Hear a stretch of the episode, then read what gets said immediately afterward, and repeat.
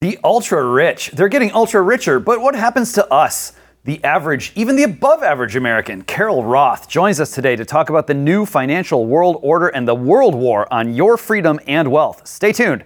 I'm James Poulos. This is Zero Hour.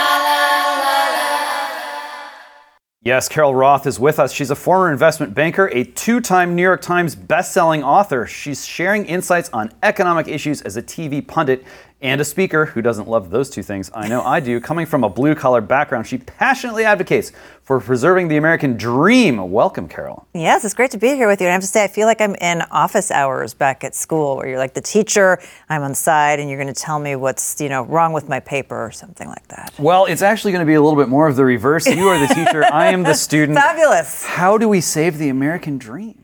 It's going to be a deep dig because you have a bunch of elites who see that the world order is shifting. And as elites do, if you have the power and the money, you have two choices. You can sit back and go, well, I really hope things work out for me. Or on the other side, you can proactively try to control all of the resources. So when I first saw this meme go around social media that says, you'll own nothing and you'll be happy, and I saw it was attributed to the World Economic Forum, a group that's littered with the business and political elite, I thought they'd probably gotten it wrong, as people often do on Twitter. Must have been taken out of context because the elite would surely know that if you wanted to build wealth, if you wanted to have that American dream, you have to own things. Property that have the opportunity to hold value or appreciate in value, hopefully. So the idea that they're saying you'll own nothing and you'll be happy was, something I really wanted to look into in terms of the American dream. But you'll note that they say you'll own nothing, not will own nothing. Right. So they're going to be really good as you kind of struggle through this.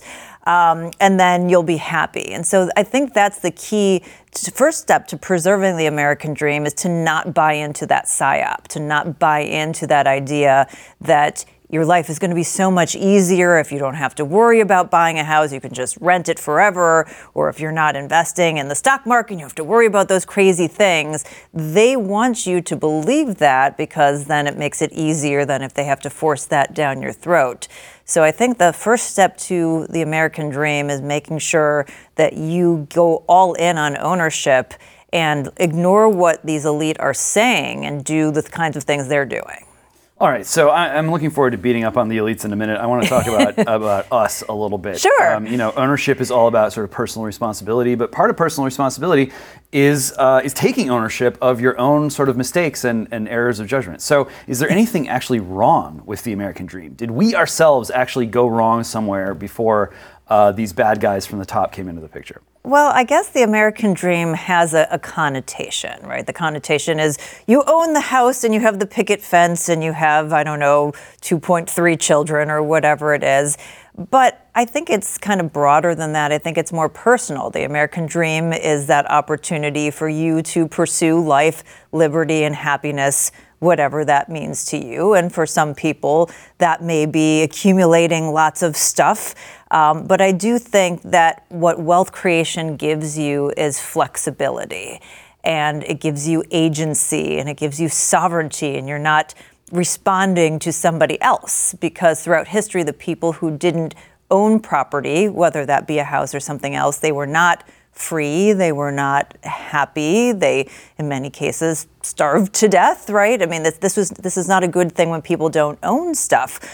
So I think that the idea that property is really tied up in our individual rights, I don't think there's anything wrong with that. I do think everybody personally should customize that and whatever it means for them. We shouldn't necessarily follow a formula, but it's about the choice, right? You want to have the choice. And if that choice, if you don't want that American dream, if you want something completely different, that's great for you. And I think that's the essence of capitalism, is having that freedom and that choice.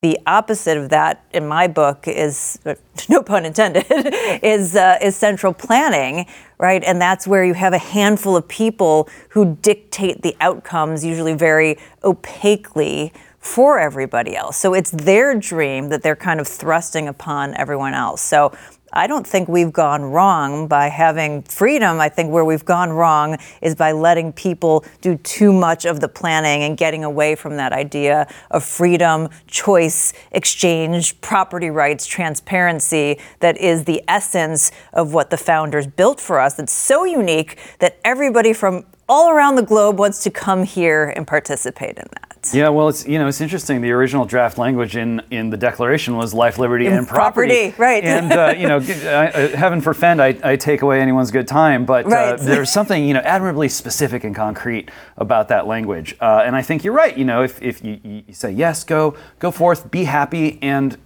I think the reality is, people over time may come to think that what's going to make them happiest is surrendering responsibility to some faraway experts who are just going to kind of like optimize everything for them. And that's not really the way it worked out. I mean, it's human nature, right? They're going to say, we're doing this for the children. It's for the good of other people. In fact, one of the Twilight Zone episodes that I reference in my book is one that's called To Serve Man, and it's about aliens who come down and, you know, they come to Earth and they said they just want to help everyone out. They're here to serve man. They want to help with the wars and the famines. And they decode, someone from the CIA decodes the book they leave behind. It says To Serve Man. They go, it's a noble cause. Well, it turns out they decode more, and later To Serve Man is a cookbook. So that's what I always think about, is when anyone says they're here to serve you, it's a cookbook. And when you think about that in the realm of something as simple as owning a house, you know, owning a house is the largest asset on Americans' balance sheets across the country. And that's how many Americans have the opportunity to create wealth and to pass it on to their family. So if you give that up, as, you know, Wall Street's trying to get you to do. They're now competing with you to buy a house and, you know, oh, it's going to be so much easier for you. Not only are you giving up that wealth creation opportunity, but you're giving up the sovereignty and the agency that comes with, this is my home and I can do whatever I want. And coming out of the last few years where we've seen some of the mandates and the dictates that have come down, it's not hard to think, okay, well, they don't want gas stoves. Well, it's going to be hard to get me to get my gas stove out of there. But if a Wall Street corporation owns all the houses and they make a deal with the government, that's much easier. Maybe they say you can't own a gun or you can't have ammunition. You give up so much agency when you're under somebody else's domain, so to speak. So I think that people need to really reframe the way that we've thought about these ideas that are kind of, you know, almost taken for granted in our lives. Yeah, I mean, just a couple of decades ago, I think, really, the big debate was over whether or not these kind of central planners off somewhere else really existed. And I think now, you know, at least we've come to a moment where kind of everyone agrees that they're there. And I think those guys have been a lot more forward and a lot more confident in revealing themselves and their plans and everything.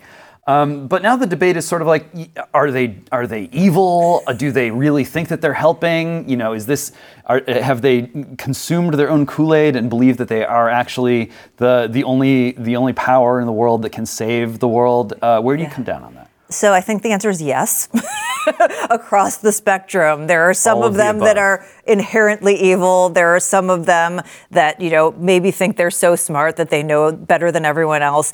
I think most of this is just human nature, that human nature goes in cycles. We think that, you know, technology evolves and our surrounding evolves and that we're these enlightened beings, and we're not. We're just human, and they have the same drives and we make the same mistakes over and over again, which is why, you know, it's always said that history rhymes, right? So I think that you have these central planners, who are trying to gain power. They're trying to gain wealth for themselves. And as I said, we're seeing the world order change. Also, not another conspiracy theory. The president of the United States has said this. It's on the White House's website. There's going to be a new world order out there, and we have to lead it. this changes all the time. And so I think that is creating a panic, and it's why it's happening now in a different way than it maybe would have, you would have looked at this 30 years ago, because things are different and they're shifting, and they really want to make sure that they are in charge. So as that has happened, and they've crafted new ways of making sure that they secure that power and that money for themselves, you know, it plays out differently depending on where we are in the cycle. If you think about, you know, these powers that you said that are revealing themselves, you know, take something just like central banking, like the Federal Reserve, and the damage that they have done. Just, you know, not only from the time that they've existed in 1913, but the acceleration of that over the last 15 years with their easy money policy, with suppressing interest rates, with adding $9 trillion to their balance sheet, completely disrupted risk, transferred trillions of dollars in wealth from Main Street to Wall Street. But it's done so opaquely that, like, everyone's like, I know things aren't working, but I'm not really sure, like, why. And they're blaming everything else. You know, the average American's not like, oh, well, it's the Federal Reserve and its monetary policy, and obviously this is the source of the issue, and we need to fix that. But it's been very clever in the way that they've been able to move wealth without sort of the average person seeing it. So, you know, they're doing that, as I said, I think just basically human nature. It's not like they're sitting around the table like Dr. Evil with their finger in their mouth going, how are we going to screw these people? It's more of like, how do we get more for ourselves? And if these people, you know, don't get as much, well, you know, that's not that big of a problem. Well, you used the P word, panic, and I think that's really important. You know, the language of crisis has been with us now for so long. Yes. People are getting really burned out on the rhetoric of crisis. They're like, yes, we know, welcome to my life. Yeah. Every day is a crisis. Right. But panic is not used as much. And I think, like, the socioeconomic and financial elites are very comfortable with talking about crisis and getting people to think in terms of crisis, when what's really going on is a panic, is a series of panics. It used to be, I mean, you go back through economic history and financial history in the U.S. and all the panic of, what was it, like 1828 or something, right? Like, this was an accepted way of understanding an economic phenomenon, where you have this kind of whipsawing instability in the system that is the result of incorrect or sort of abusive policies. And it does create panic. It isn't just sort of, oh, things are, it's, you know, there's a Chinese character for this that means we can also get, it's a panic. Nobody knows what's going on, and there's this kind of scramble. And I think that we're seeing this play out right now so profoundly, where, you know, interest rates were like, maybe we'll go negative. And then fast forward a few years, and it's like, now they're 10% almost. This induces panic in people, because it creates this knowledge that expect the unexpected. You don't know what's going to happen, but you know it's going to be bad.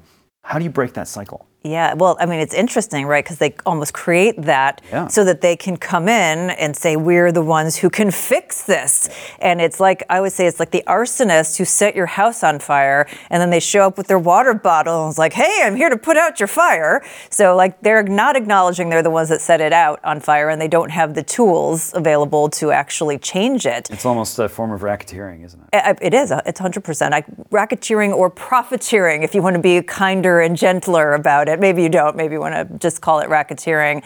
But I think, you know, it's interesting. We live in a time where we see these protests on a day-to-day basis about, like, kind of everything. And I keep hearing that the economy is the biggest issue for voters, the biggest issue in people's lives. Like, when's the last time you saw a peaceful but forcible protest on the Fed, on Congress, on the Treasury, saying, you know, you are absolutely crushing the middle and working class. Enough's enough. If you go back to the 70s, you know, when there was this huge inflation, there was a huge awareness about the role of money printing and, you know, what was happening. You had car dealers who were mailing the keys of unsold cars back to the Fed. You had home builders who were taking lumber and, you know, dropping it on the door in front of the building, saying we can't build houses. And there was like an organic movement. And I don't know why people, maybe there's just no community organizers in the financial realm. I just don't know what it is, but I've never seen people get really angry, because There's so much moral hazard in the system that unless the people who are those middle people, the politicians, feel like they're really in jeopardy, they're not going to do anything, right? They're all benefiting. Their cronies are benefiting. So until we really put it to them and say, this actually is an important issue to us, and we're going to march in the streets until something's done, I don't think there's any incentive for them to change. And if you go back to Charlie Munger, show me the incentive and I'll show you the outcome. And that works across everything, including with our politicians. Well, these policies have been effective in demoralizing people and in disconnecting them from community, from family. I mean, there are a lot of people who are just on their own, single of any age, no children, maybe even, grandparents are out of the picture. Community ties are weak, especially coming out of COVID, people just kind of disappearing into their phones. When you're that disconnected from real flesh and blood human life, you're not going to be taking to the streets. You're not going to be mailing keys back to the Fed. You're just going to kind of be doom scrolling, right? You're going to tweet about it. You're going to have a hashtag, call it Bidenomics, TM, and then, okay, I've said my piece. It's a tough time, and I do feel, particular for the younger generations who are so demoralized, they keep coming up with new phrases for things. First it was quiet quitting, now they're doing soft saving. And soft saving is, I'm just not saving for retirement. I'm just going to live my life, I'm going to enjoy it, I just will never retire.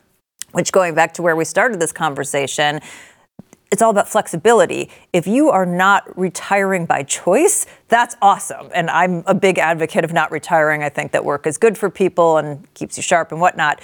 But that should be your choice. It shouldn't be because you have to work. It also stands in the face of what Albert Einstein called the eighth wonder of the world, which is compound interest, right? Those who understand it earn it, and those who don't pay it.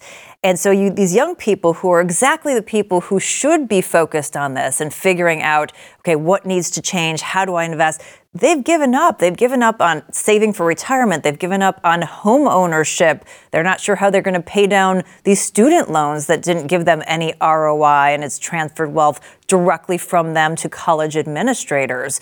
So, perhaps there is an opportunity to try to say to Gen Z and younger people, you are the hope to take back our country and the American dream, but you got to get off your phone and you got to get off and really, we'll work with you, but we want you to have this because that's the whole point. Like, I participated in the American dream. What a huge gift it is. Like, I feel like I need to preserve that for people who come after me, for people all around the world, because there's no other opportunity like this anywhere else in the country or in the world. You must start taking care of your liver now more than ever. Why? Because the latest data from the American Heart Association indicates that adults with fatty liver were 3.5 times more likely to have heart failure than those without. The American Liver Foundation says that 100 million Americans have fatty liver, which means many people are at risk. We throw everything at our livers: cholesterol, alcohol, toxins, Tylenol, statins, cigarettes. That's why so many of us have a sluggish, fatty liver that makes us gain weight and lose energy. For decades now, your liver has helped you with over 500 key functions every day. It's time you help your liver. There is a solution: Liver Health Formula, an all-natural supplement which contains 12 clinically proven botanicals that help recharge and protect your liver. Manufactured right here in the USA and approved by American doctors. You can try Liver Health Formula and receive a free bottle of nano-powered omega-3 to keep your heart healthy too. It's a 64% discount in total. Order today at getliverhelp.com/James and claim your free gift. That's getliverhelp.com/James. Even if people get off their phones, even if people move out of that micro apartment in San Francisco and go find some real community, best case scenario might still be we just kind of walk it back to 1978 or whatever and play the tape forward again. So we're not really, it may be necessary to overcome the disenchantment, overcome the disconnection. Yes. In order to get all the way to sufficient, you do need structural change, right? Absolutely. Is that going to come from collapse of the system? Can it be reformed at this point? So the answer is it can be. I think the question that you're sort of asking underneath that is, do we have the will to reform it? And I'm not nearly as optimistic about that, because I don't think we have the mechanisms built in the system for the accountability that's required to change that. If you think about the way that we have to pay for things, and one of them is to increase taxes, one of them is to increase the debt, and at the debt levels that we're at today, there aren't enough buyers. So monetize the debt, debase our money, and means your purchasing power is less today or in the future than it was today, or to cut back spending and these promises and say, you were lied to, there's no way we can fulfill that.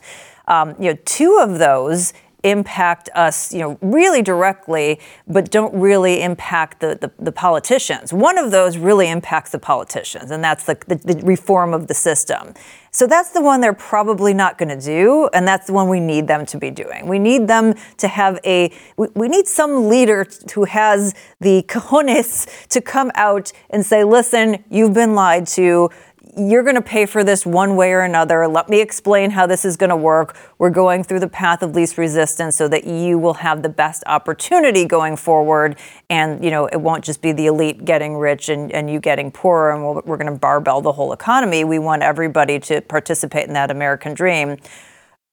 Is that likely to take place? I mean, we saw what happened in France when they raised the retirement age just 2 years. I think it was 62 to 64, and they burned down Paris. Does somebody have the fortitude to come out, in the United States and try to explain this to people when you've got politicians all around them that are going to say, oh, that's not the case. They're just trying to take away your Social Security. The Republicans hate Medicare. This person hates, whatever it is.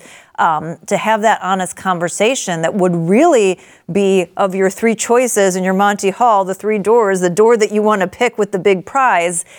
I just don't know that we are in a place where that's realistic, but it can happen. So I guess that's the thread of optimism we have here is it can, and we need to keep trying.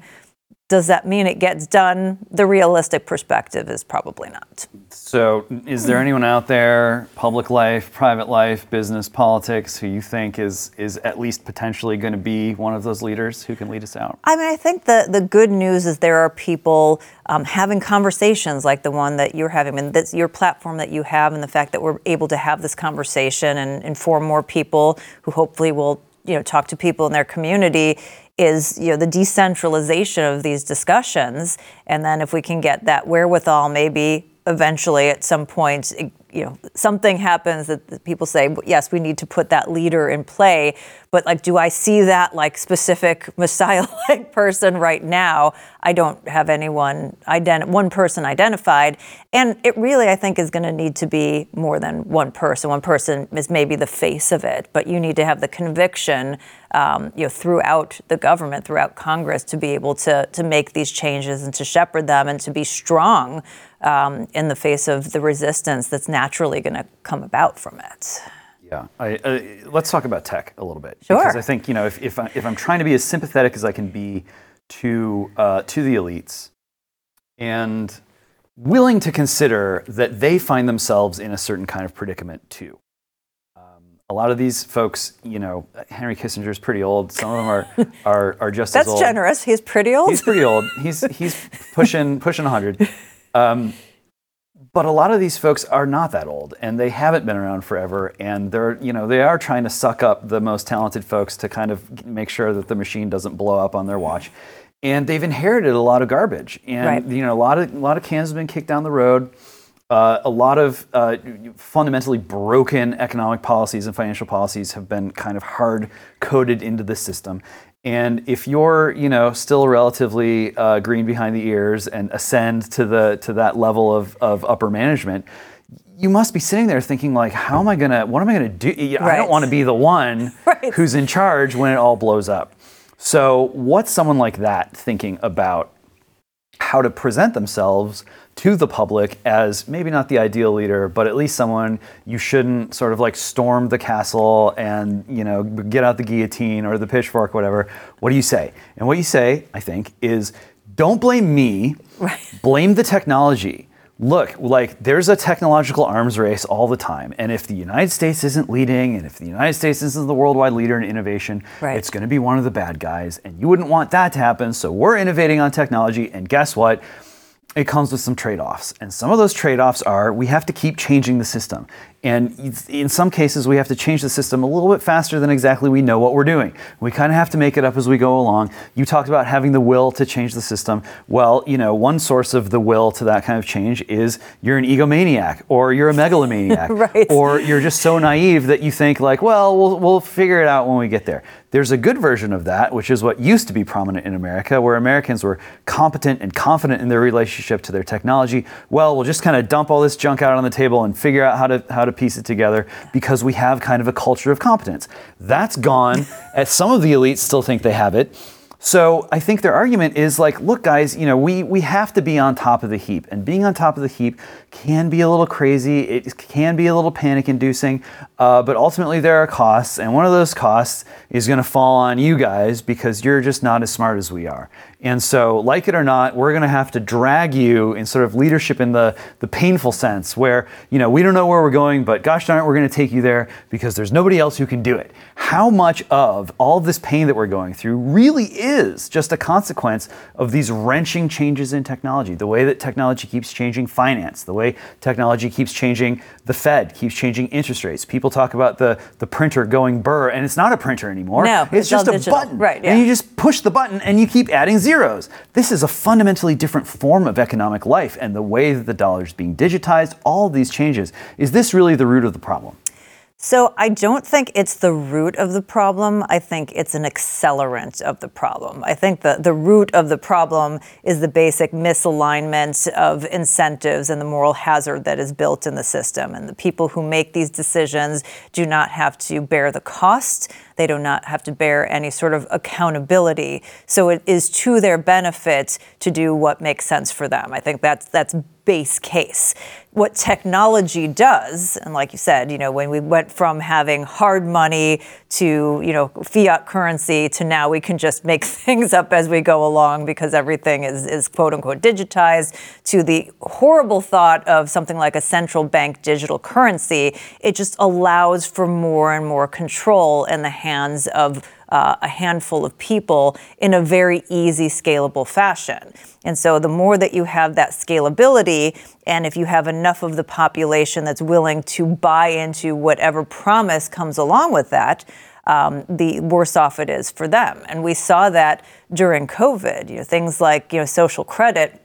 In order to formally implement that instead of informally at the state level, you need the technology that can collect all the data on everyone. Well, we certainly have that. And then we proved that we have a populace that's willing to turn in their neighbor because they didn't get a shot or isn't wearing a mask or has a fake, you know, vaccination card or whatever it is. So I think that both of the components there give the ability for, you know, even more centralized control.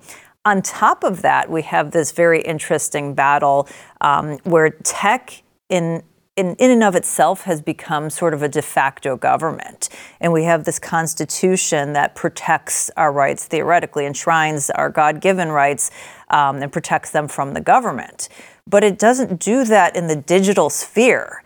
And you have these companies that are taking over you know, our property and our agency and our speech, and we have no digital rights protection. So I think that might be a piece of where, like, if we're looking at this crazy shifting puzzle and going, oh my God, you know, which piece do I put in place next? Because there's so many things that I can do.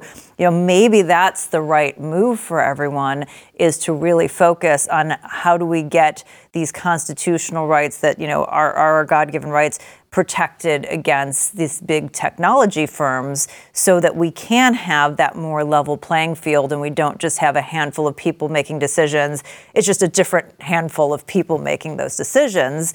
And, you know, yes, technology is wonderful and has improved our lives, but at the same time, you know, I'm an IP creator. I don't want AI being trained on my work and then getting none of the benefit and none of the credit for it. So I think things like that, because we are on this precipice with all of this, you know, interesting technology that's moving so quickly, is a potentially interesting place to start. I think you're absolutely right about all this. I've written about it, and I'm going to continue to write about it. If you are not American when you are online, then you cannot be American. Yeah. And there is a huge hole here, and the Biden administration is happy to sail through. They know exactly what they want to do. Yeah. They want social credit. They want CBDC. Yep. They want basically to nationalize as many of these technologies, including cryptocurrency, that they can get their hands on.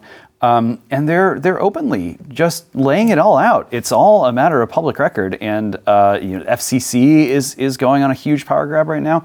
And our guys are sort of, still trying to figure out like what a hashtag is. I mean, it's It's a little dismaying. So I do think, I think the time for whether it's Digital Rights Act, Digital Rights Amendment at the state level, if you can't get it done at the federal level, there are states, whether it's Florida, Texas, and Arizona, yep. even like in Arkansas or Wyoming, there are states where we can move on this kind of legislation. I've talked to folks at the state and federal level. There's interest there. It's worth doing. It needs to be done. I'm committed to doing whatever I can to move that ball along.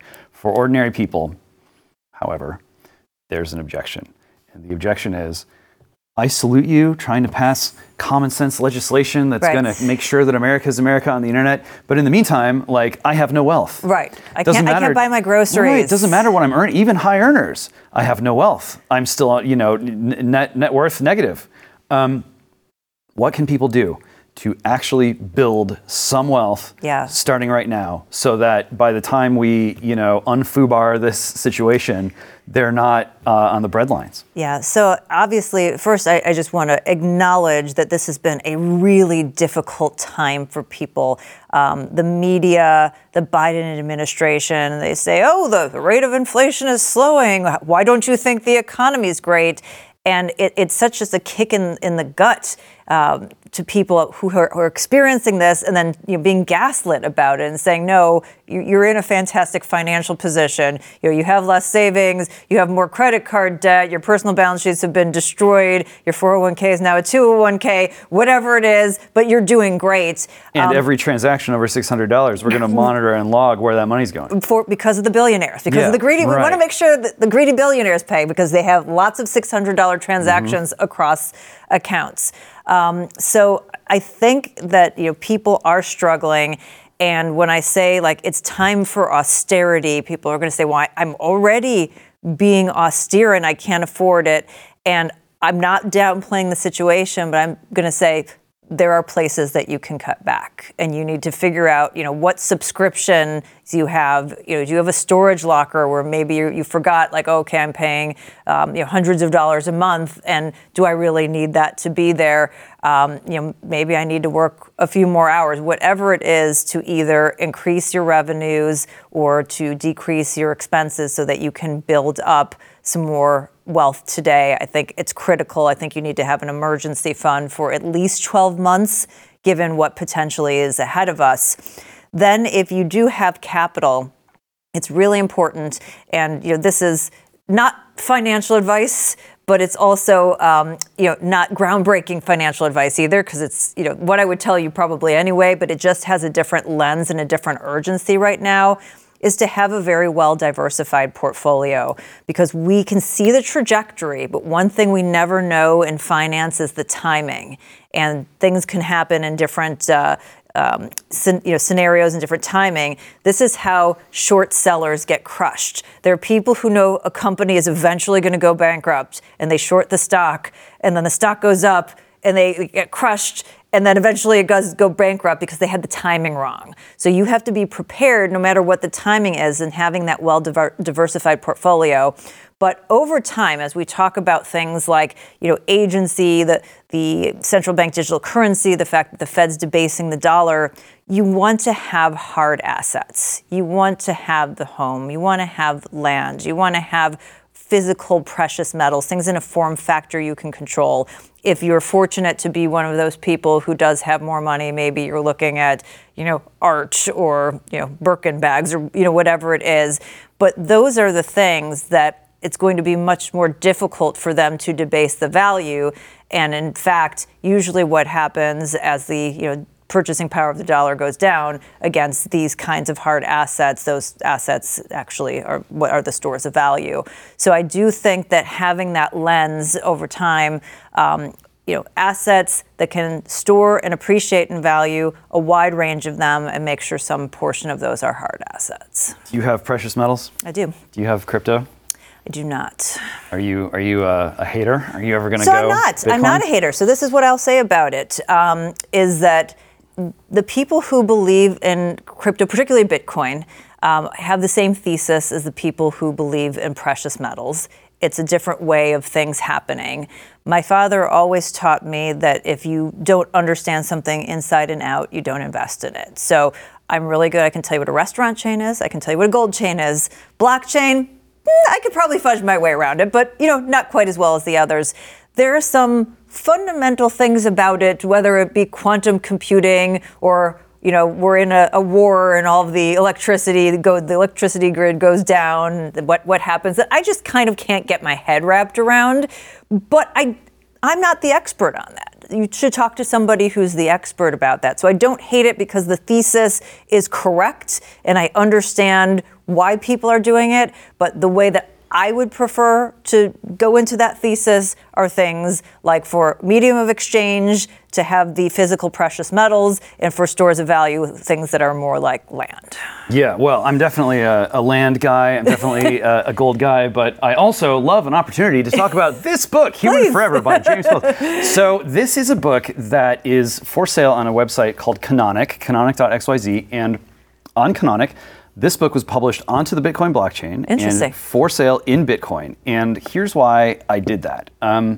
There's a popular attitude in the Bitcoin community, the BTCers, which is number go up, everyone get Bitcoin, the value will go up, we'll just sit on our mountaintop and achieve nirvana, we all become rich, right. The Fed dies, the fiat system collapses, and we win. You know, it's not a totally implausible theory. However, there are objections, and one of them is the one that you raise. I don't really know what I'm doing. Should I really be investing? Is this investing? Is this not just speculation? And right. Those are fair criticisms. And I also think, you know, at the end of the day, there is something not exactly American about wanting to create a financial system where you do nothing and get rich.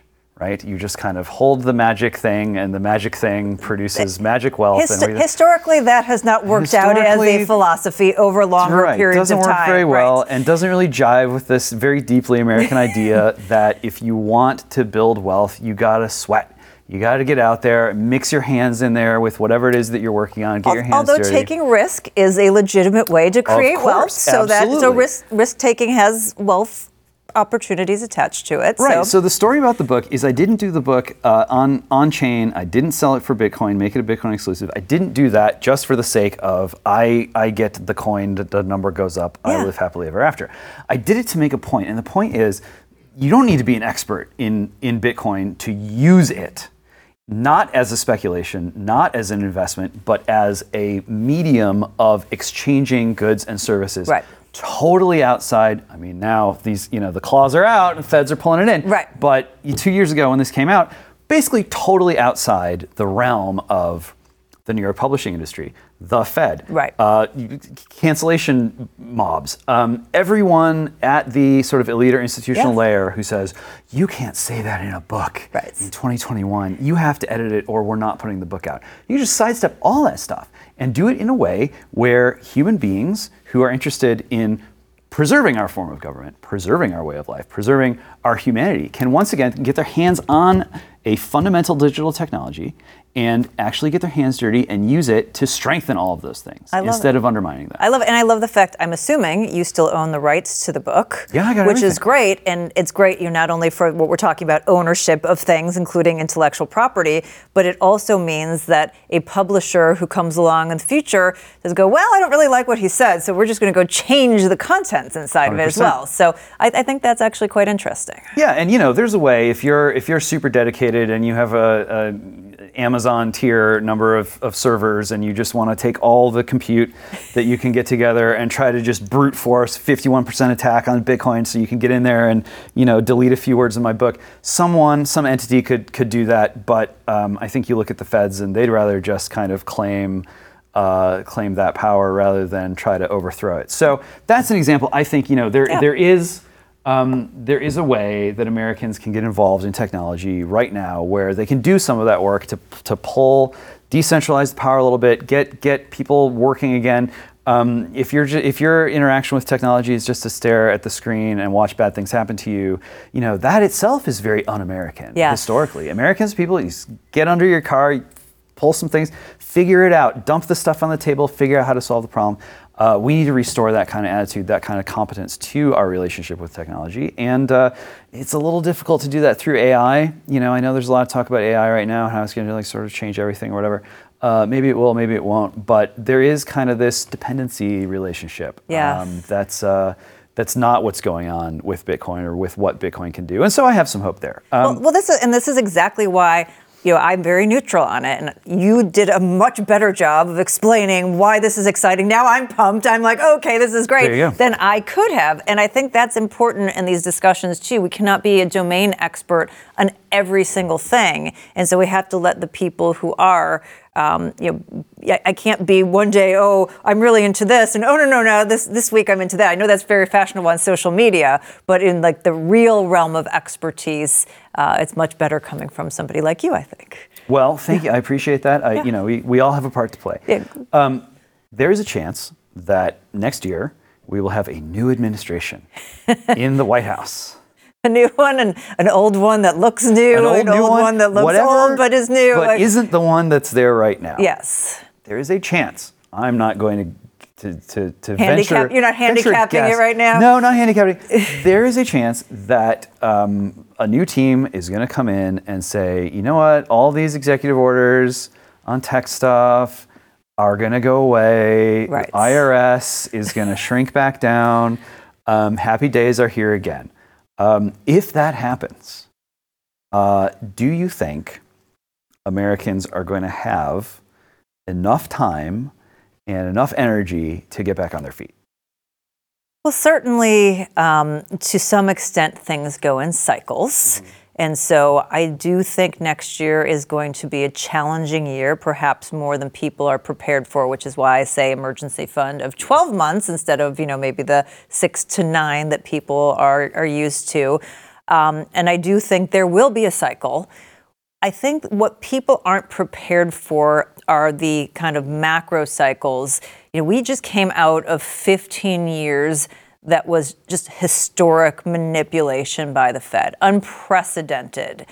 And the last 15 years did a lot of things that can't happen again without things really going haywire because of the financial position of the U.S. right now, unless something else comes to play, like, God forbid, a war or, you know, other mechanism for a financial reset or whatever it is.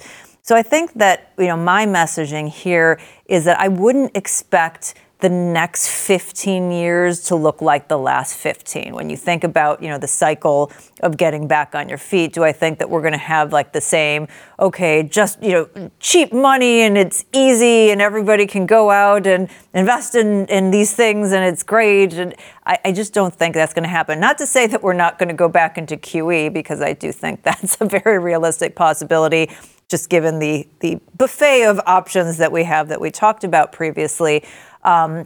So there will be opportunities, but it's going to be harder than before. And I think people need to mentally prepare for that, because they're going to go, well, the last time around, this was so easy. And if you just did these things, then, you know, these people, you know, did well. And I don't think that blueprint can be replicated in the next 15 years. So yes, you'll have the opportunity, probably not in 2024, but, you know, through some cycle after the bad stuff moves away, hopefully to get back on your feet. But it's going to be with probably less upside potential and things a little bit more normalized, which, by the way, isn't necessarily a bad thing. I think we want it to be more normalized. I just think the expectations are perhaps overhyped because of the last 15 years. Well, I think there's a fear that there's no other way to thrive in America. For so long, it was buy the house, interest rates so low, lock it in, come on, baby. And then 2008 happened, and that kind of blew up. But it bounced back pretty quick in the grand scheme of things. It did. And I think there was a lot of sort of like torquing the levers to get it to bounce back there. I keep an eye on the housing situation in the Phoenix metro area, and here's why.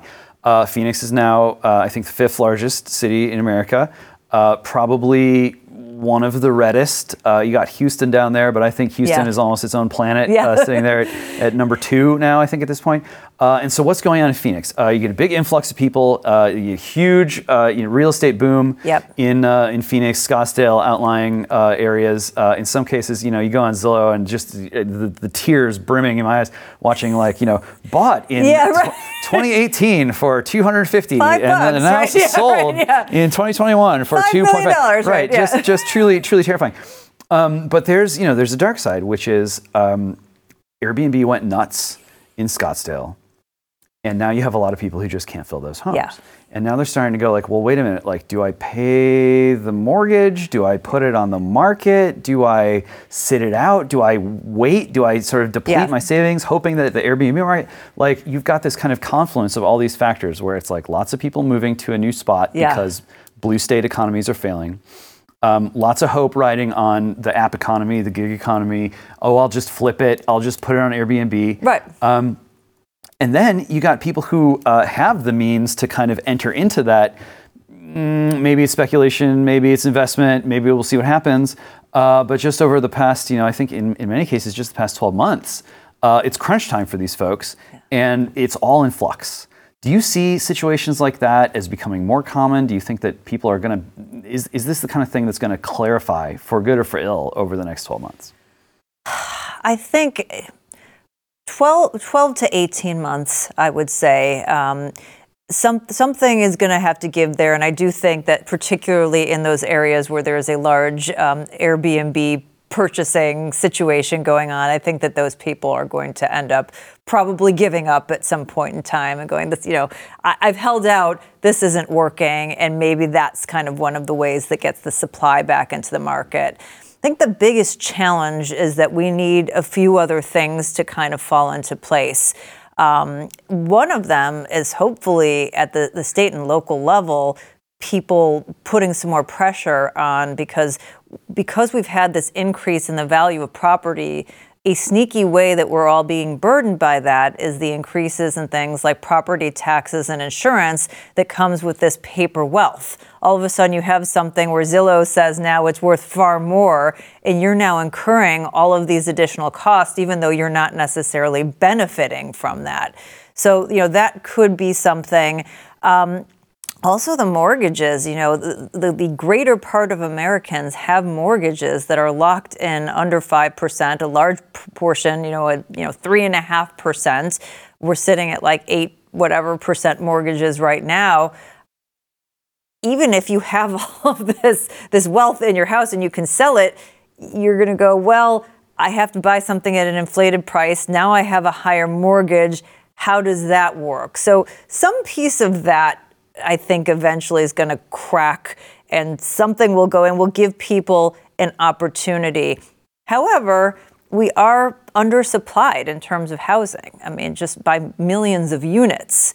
And so if we don't get more building happening, which obviously because of the macro situation, a lot of builders are sort of resistant to rushing and doing. We need something to give that's going to put more supply in to feed the demand that's certainly there in the market. Are you concerned that the new wave of building that is going on is just not going to work for family formation? Well, certainly there are a lot of things around the market. One is Wall Street coming in and competing with single-family homes. Two are the types of units that are being built. And I think just the costs of living in general are making people push out all kinds of life cycle decisions, whether it's buying a house or starting a family. Funny enough, it actually financially typically benefits people to form a family because now you've got two people who are paying for something, and that usually works out financially better than your two people having two single units and doubling up on everything. But that is a psychological change, and I think that a lot of the young people, because of all the issues we've talked about today, are paralyzed by that and going, is this really something that I can do and I can afford? And it does create a tenuous situation there. Who was it who said "Buy when there's blood in the streets"? I think one of the Rockefellers probably. Probably. Do you think that's right? Do you think that's what's going to happen? Or that's what people should do? It's sort of, I think Warren Buffett is always sort of the kinder, gentler version of that, right? Is that you want to be greedy when everyone else is fearful and fearful when everyone else is greedy. I kind of on the thesis of the book, you'll own nothing versus the will own nothing. I always look to see what the elite are doing, right? Where are they putting their money? If they're going in and trying to buy up the stuff, that's like, okay, well, maybe I should be following them in there. If they're sitting with their cash on the sidelines, that's probably sending a signal. Not that they're always right 100% of the time, but they may have a better sense of what's going on in terms of the the financial opportunities out there, but. I think when things go the wrong way and everybody is panicking, to our earlier point, it's often a good time to, not a guarantee, but often a good time to say, okay, this might make sense for me now. And there's still no better place to park your cash than in the dollar, right? In the dollar? Well, relative to other currencies. Well, it's I call it the skinniest kid at fat camp, right? There, some people call it the cleanest shirt in the laundry.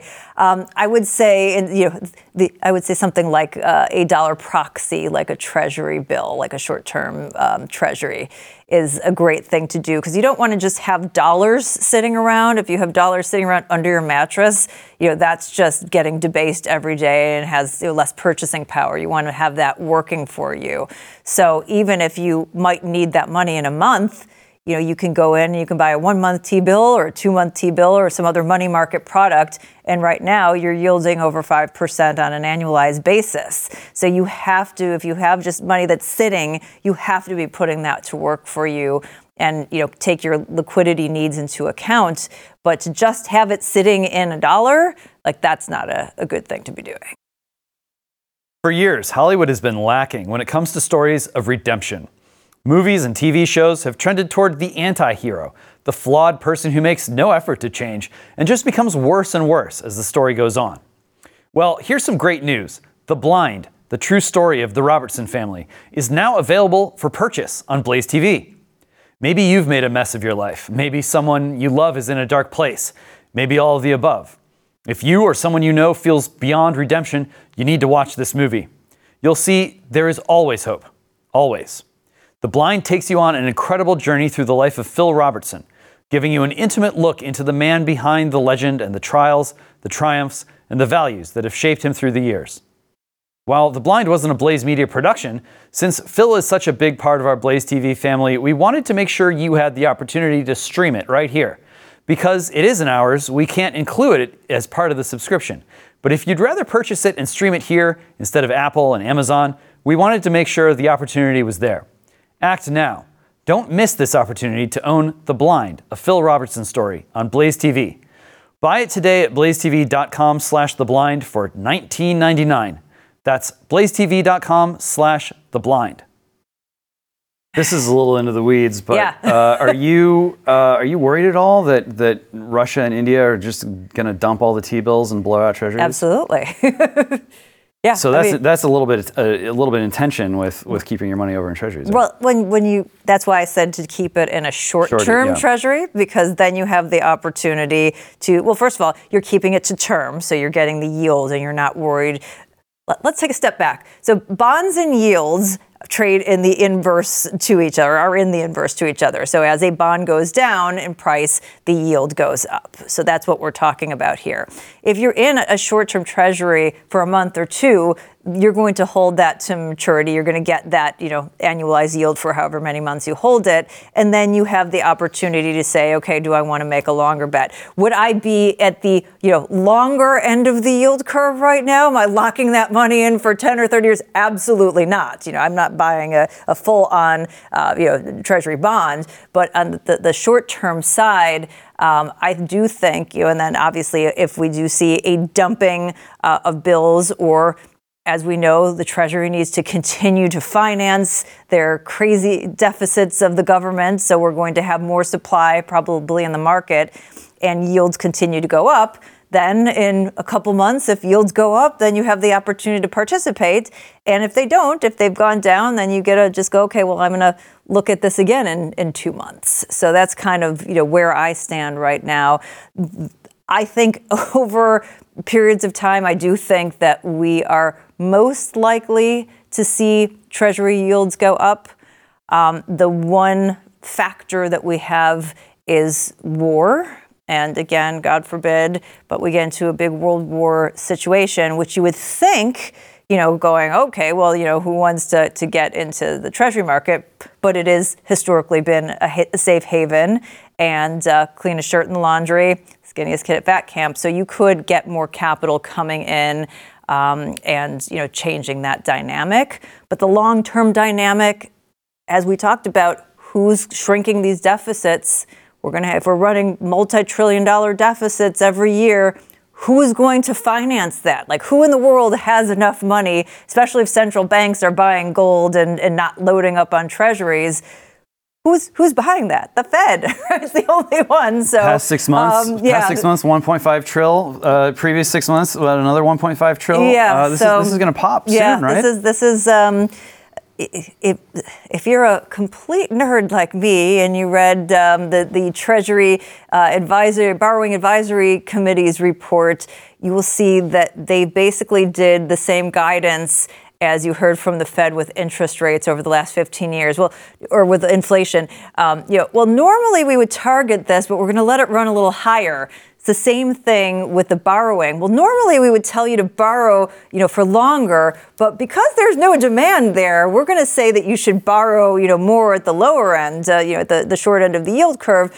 And, you know, eventually that'll normalize. But what they're basically saying is that there is no appetite, there is no demand for people to be locking up their money with the U.S. government at these very long maturities, which is going to impact borrowing costs. And, you know, if you think about the need to get more risk over time when you lock up your money for longer, if you have, you know, any sort of increase that happens at the short end of the yield curve, I still think that pushes up the long end, you know, over time. So where are you looking for a big, clear signal? Is it bond markets, the treasuries? You talked about quantitative easing. Like, what's the thing that you think is going to pop that is going to make people better understand what world we're living in? So here's the challenge is everybody wants that one piece of information. When this hits this is what's happening. Our financial system is so ridiculously complex, not just here in the U.S., but on a global basis, that you cannot just look at any one thing. You have to be looking at everything in context. So, you know, I'm focused on debt to GDP at 120%, because that changes the equation we're talking about. I'm focused on deficits at 8% of GDP, which is more than double the historical average. I'm focused on, you know, what's happening with the BRICS. I'm focused on how much the dollar is being used for trade, and do we see any kind of fall off on that? I'm looking at the Treasury bond signals. I'm looking at what the Fed does, and, you know, even more. And that's, you know, why this is so complex, you know, for the average person, because there are so many different things. And even the people who are experts, if we could tell you what was going to happen next, I'd be in a yacht on the Mediterranean right now. I would not be sitting here having this discussion. We can see these trajectories. We can see some of these signposts, and there's lots of signposts, and we just have to keep reading them and then kind of making sure we think we know what's going to happen based on that. But it's like a choose your own adventure book, because once you get to this signpost, there are like 3 or 4 different things that could happen that's going to change, you know, which path you end up going down here. You know, if we end up with a change in the administration, if we end up in more of a global world war, if there is a continuation of these deficits. I mean, there's so many things that impact that. You just have to stay tuned and be listening to people who are in the know. And just doing the best you can to be diversified, because it goes back to that point, because we don't know what's going to happen, you want to have exposure to different things. But I think on the Treasury side, again, not a financial advisor, but you can talk to yours, but I would be looking at shorter duration right now.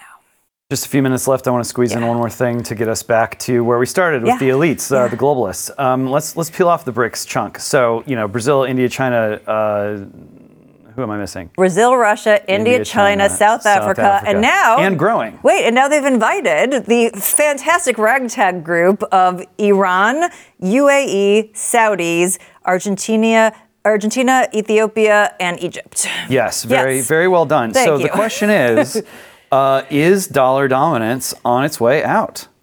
So I don't think well, it depends on how you define dominance, right?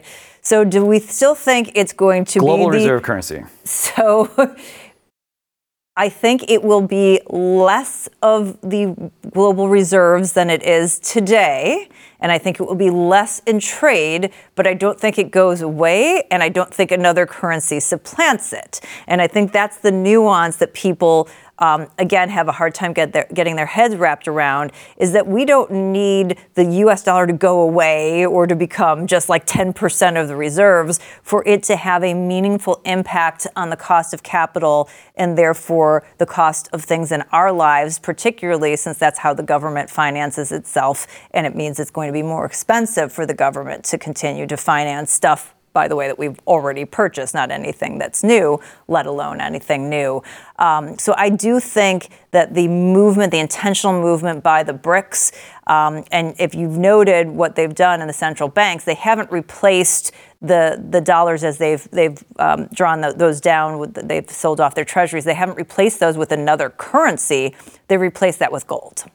And so going back to one of the reasons I'm bullish on precious metals is it does seem as these things change and these fiat currencies don't work and during global cycles that you come back to something that has a 5,000-year social contract and that many of these countries already have some stockpiles to as a way to back it. I mean, it's what the Chinese are doing right now while they're doing their oil trade is they're saying we want to settle in our currency, yuan, renminbi, whatever you want to call it. But if you have too much of those, after we do our trade, that you can exchange that for gold now.